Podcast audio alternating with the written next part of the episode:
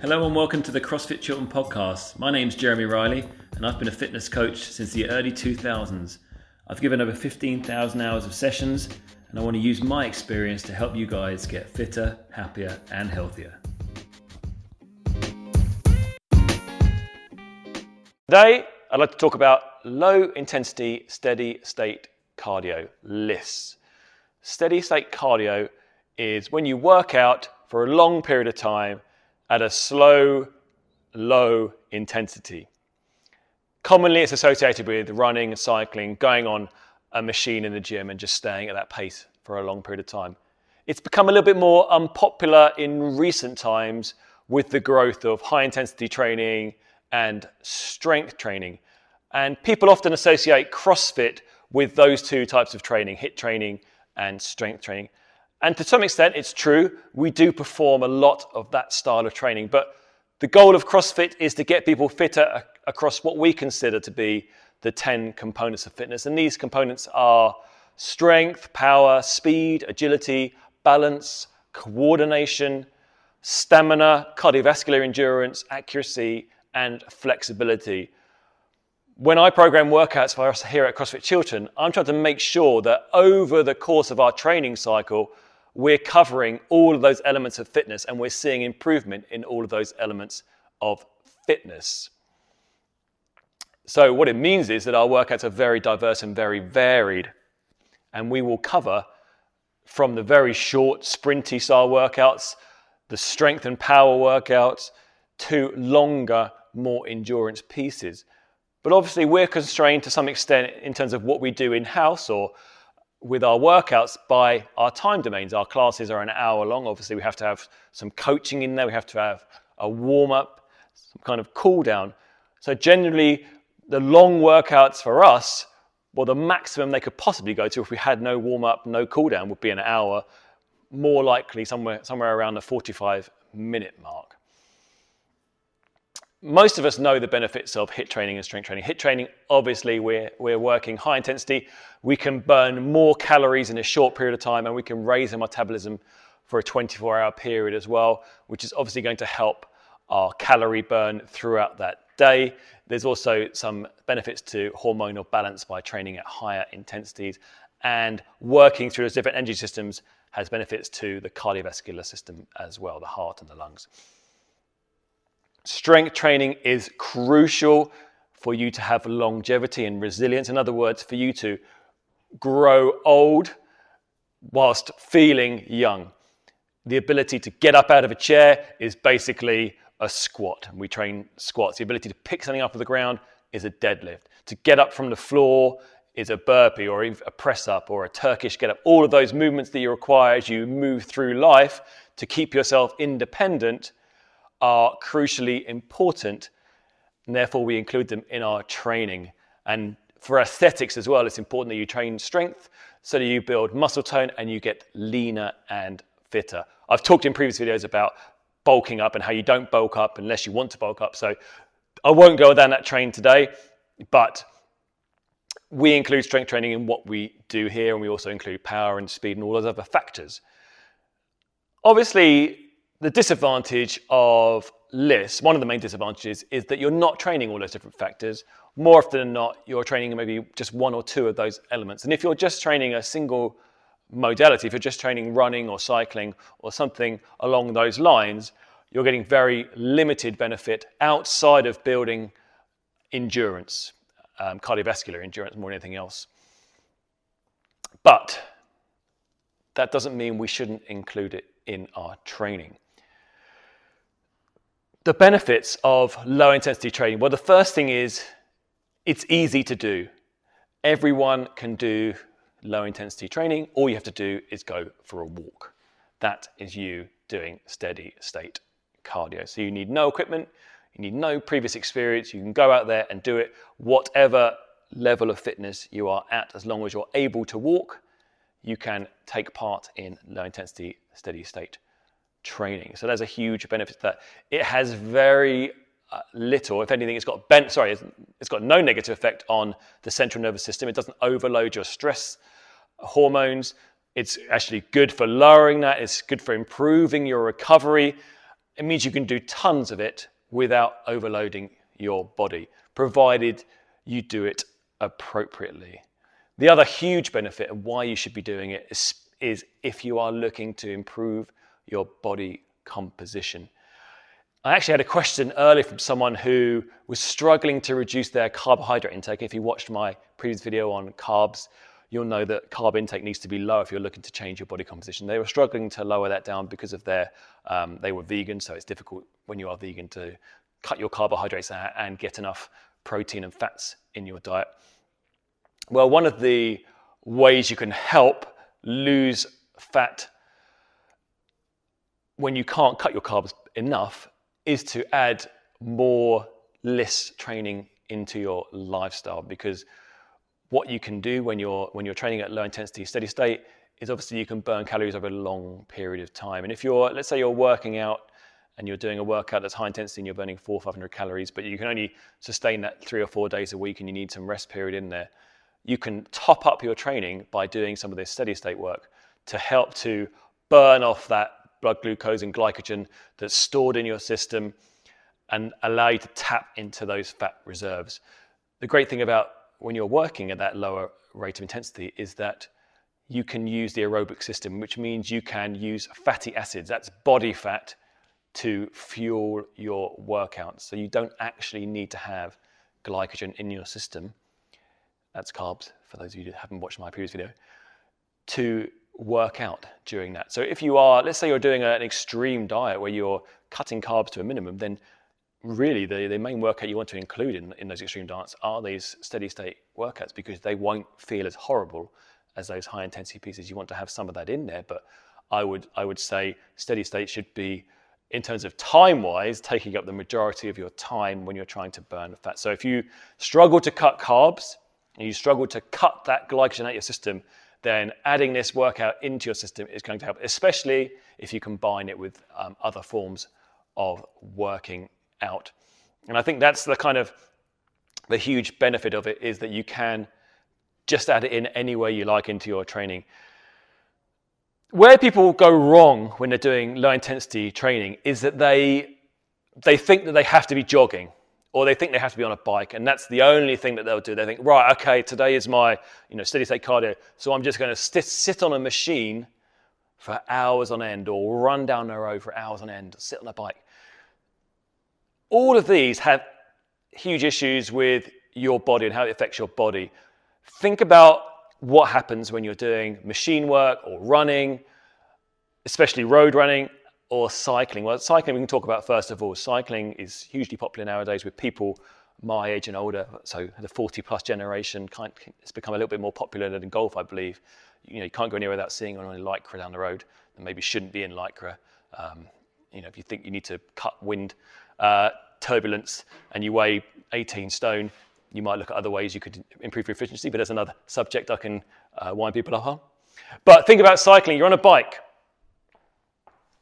sports bike. You're rounded forward, curved, reaching low on those handlebars. Your knees are coming up to near your chest when you're cycling.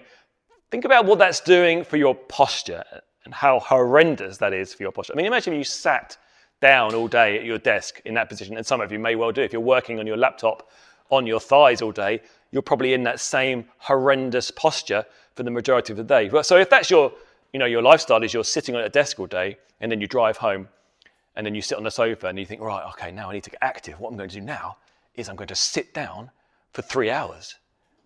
Is that the best way to fix what is wrong with your health?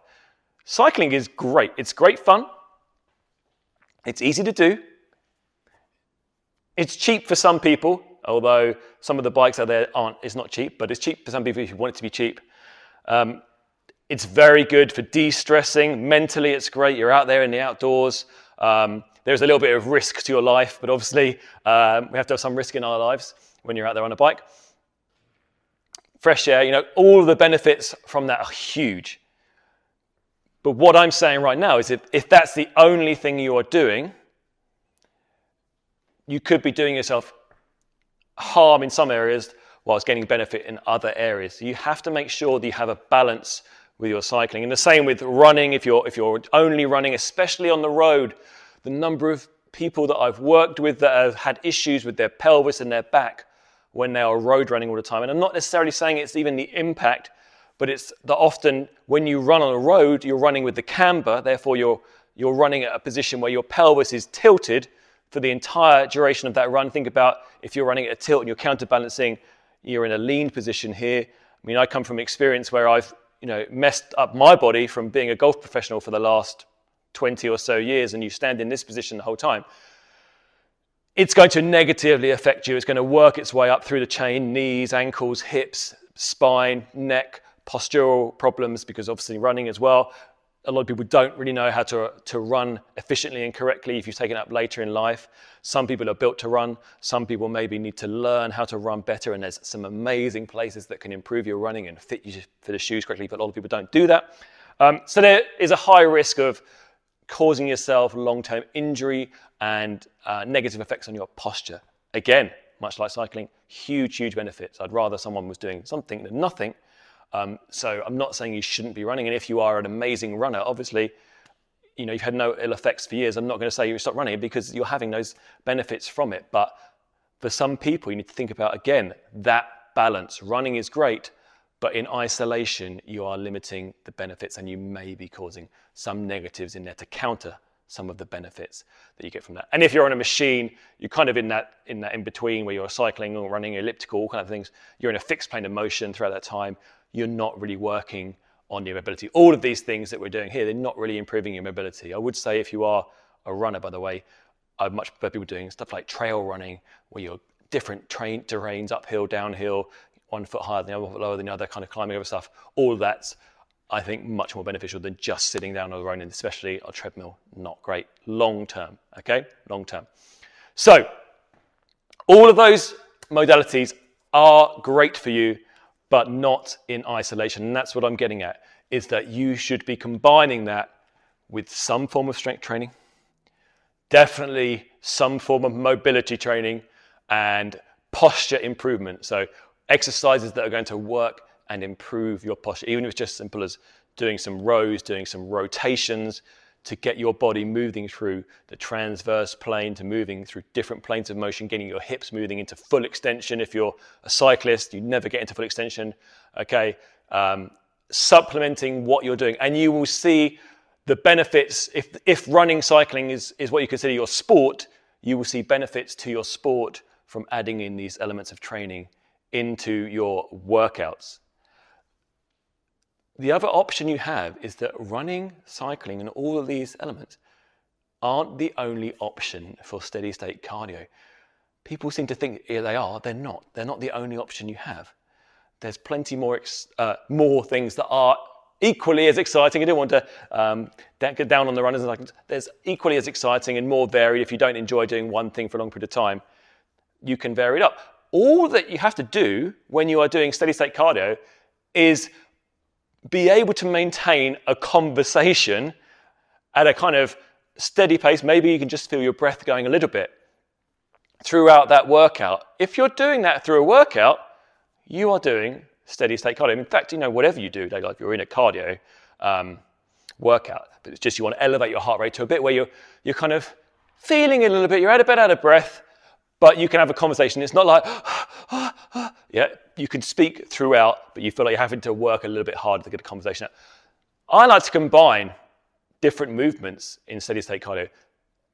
I love performing carries, carrying something heavy over a distance, whether that's on your shoulder, whether that's just heavy shopping. That's a great way to go. Obviously, we need to make sure that we're at the right level of intensity, so we're not going to be doing the heaviest possible carry. We're doing something we can carry for a long period of time. You know, a great example would be, you know, a couple of kettlebells, carrying that for mile loops or something like that, or heavy um, petrol cans. Adding some weight to yourself when you go for a walk, adding a rucksack on your back or a weighted vest when you go for a walk will just increase that level of intensity that little bit higher, make it a bit more challenging, just weighing yourself down. Maybe you could carry a child on your shoulders. If you've got a family man, you can combine two activities for the price of one. Something simple, some body weight movements into your workout, just doing some lunges or some body weight squats all of those things. Walking lunges are a great way to add, add GPP. Skipping, put that in there, and you can make it into a, a, circuit. So, you know, I do a circuit with, with someone today actually where we did some sled pushes, we did some farmers carries, we did a, a, a plank for a short period of time, uh, then we did some some light Turkish get-ups and some ball slams and sit-ups but all at an intensity where we can maintain a conversation. So there are some times where we're not going to be training for a score, we're just training to maintain that level. And the reason we want to be working at a lower intensity sometimes is so that our body can recover, because recovery is when we get some benefits. If you're looking to get leaner and, and get muscle tone and more toned up, your body doesn't do that unless you're resting and recovering. And being able to have those recovery days will enable you to perform at a higher intensity going forward. There's a reason why they don't play sports matches seven days a week, 365 days a year, because the performance would drop down dramatically and obviously the risk of injury would rise exponentially. Another, another activity that I love is some form of yoga. There's various, again, you have to look at the various intensities of what you're going to, but various forms of yoga will get you to that point as well. So, what I'm saying with this is you want some steady state cardio in your life, definitely. But make sure if you're doing a single modality workout, running, cycling, one of those, you are not just doing that, but you're combining that with other forms of workout that will improve your other areas of fitness. So, strength and, and balance and coordination, all of those things, flexibility, you're working those into there. And don't limit yourself to those single modality workouts vary your workouts up. You can make anything into steady state cardio. You've just got to know what it should feel like. And like I say, it should feel like a brisk walking pace where you can have a conversation, but you're working that little bit harder. Super important for your recovery. Super important if you're looking to burn fat, and especially if you're struggling to hit the carbohydrate numbers that you should be hitting. In other words, few enough carbs in there to be able to burn fat. And you need to get rid of that excess glycogen or add one of these in there. Do it. You could take your family out for the day, so you could combine activities. If you can get outside whenever you're doing this steady state work as well, obviously much better because the mental health benefits. And that's where I haven't really covered that enough, but there's huge mental health benefits to working at that intensity for a long period of time. We all need that um, mindfulness period and that's really going to help, especially if you're watching this video now during what we're going through with the lockdown. It could be really important for you guys. So, yes, steady state cardio is worth it, but just make sure you're doing it correctly. I hope you enjoyed the video. If you have any questions, if you have any videos you'd like me to make on some topics of your choice, please, I'm happy to help. I will be releasing these videos as a podcast series too, so those you can listen to it on the go, maybe while you're doing some steady state cardio, you don't know. Again, please like and subscribe and stay tuned for the next video coming soon. Thanks, guys.